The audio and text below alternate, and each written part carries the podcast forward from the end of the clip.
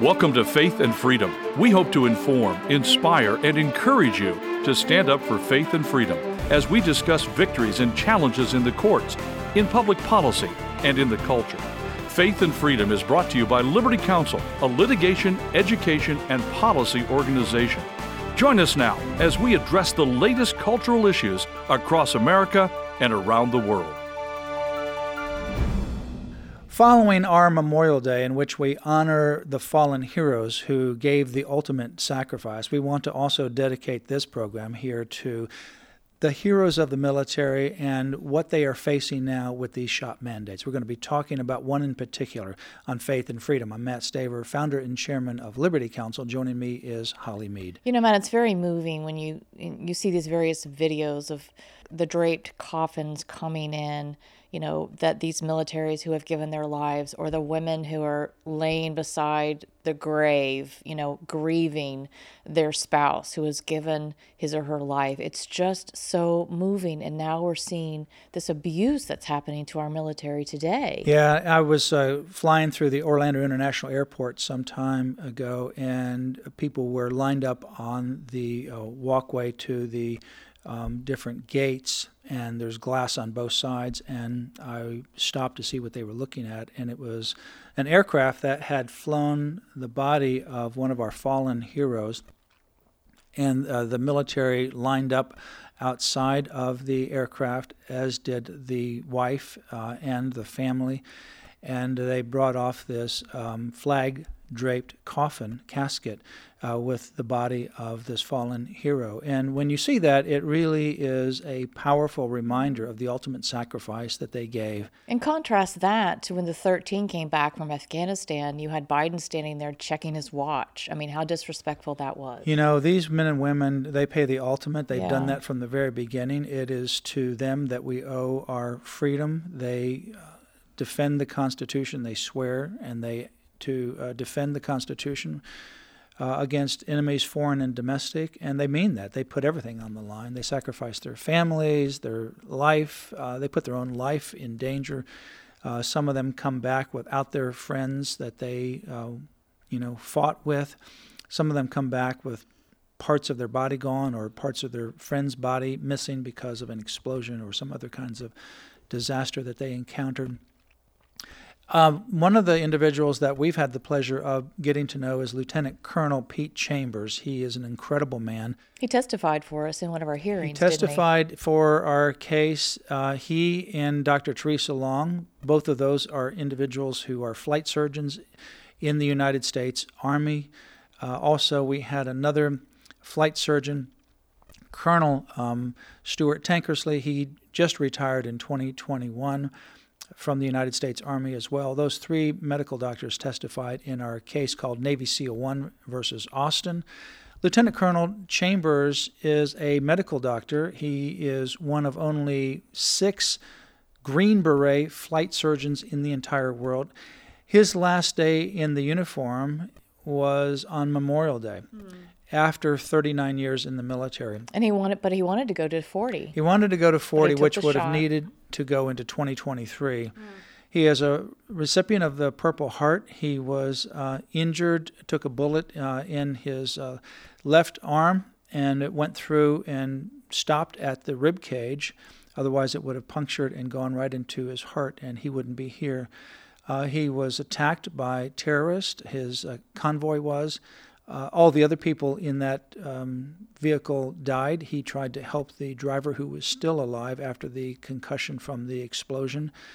Uh, and when he was doing that, he caught around and uh, he turned around to protect uh, the driver and uh, he took out the adversary or he then drugged the driver. The driver ultimately um, was taken by um, the helicopter to rescue uh, but he didn't make it. Uh, Pete Chambers did survive, and he continued to serve in the military. He became a recipient of a Purple Heart. He wanted to reach year 40, but he loves God and he loves the country, and he always just did what the military told him to do. And when they say, get the shot, he got the shot because he was told if you don't get the COVID shot, you're not going to deploy anymore. And that is something you have to understand from their mindset. Uh, they wake up uh, and they live and breathe the military, and they love God and they love the country, and they're willing to put their lives in the most dangerous places on the planet. And so when he was ordered to get the shot, otherwise you won't deploy, he didn't do his own research, although he's a medical doctor. He took the Moderna shot, and unfortunately, he now has a very serious condition called demyelination that causes the exterior protective coating of the nerve in the brain to disintegrate, which obviously that causes significant neurological problems.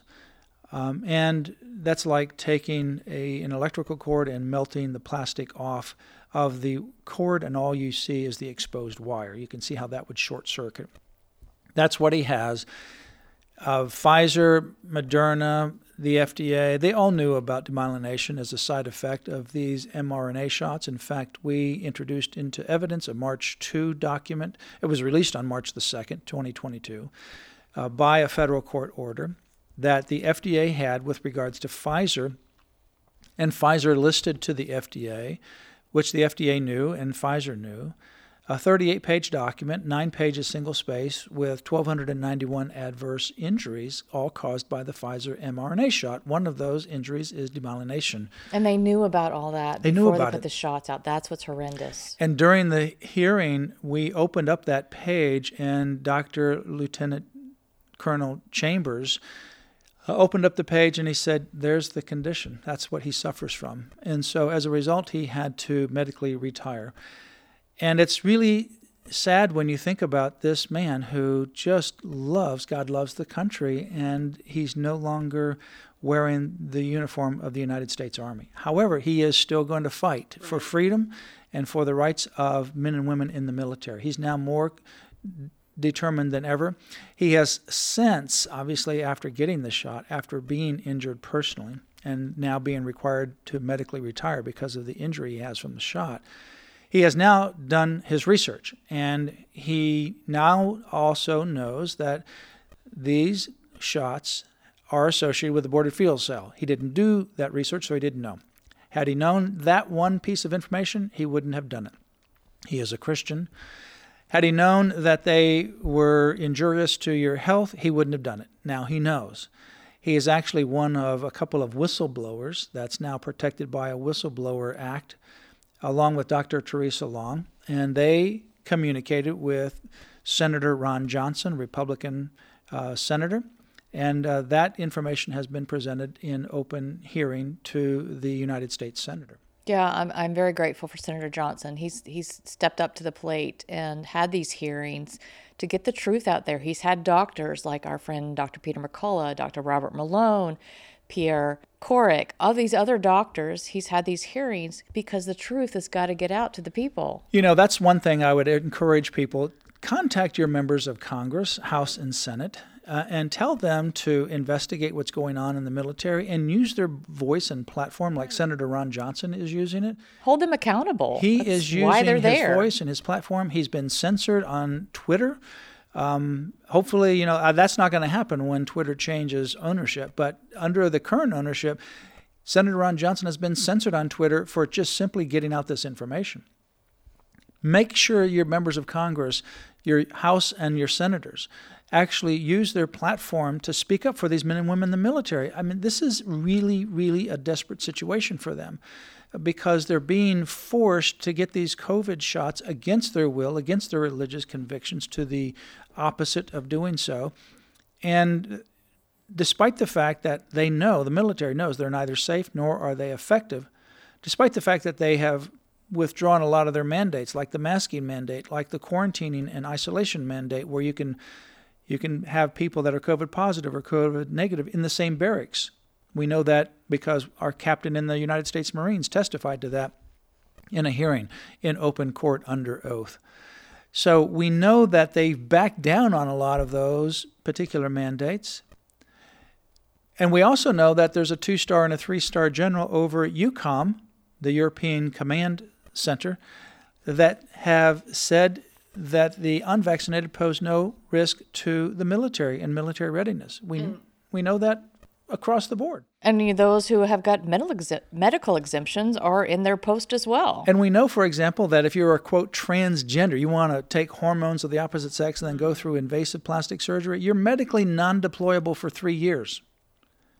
But you're not kicked out of the military, amazingly. But if you don't want the COVID shot, they say you're non deployable and we have to kick you out. It's a purge of the military, the best of the best. So go to Liberty Counsel's website, pray for and support uh, these people.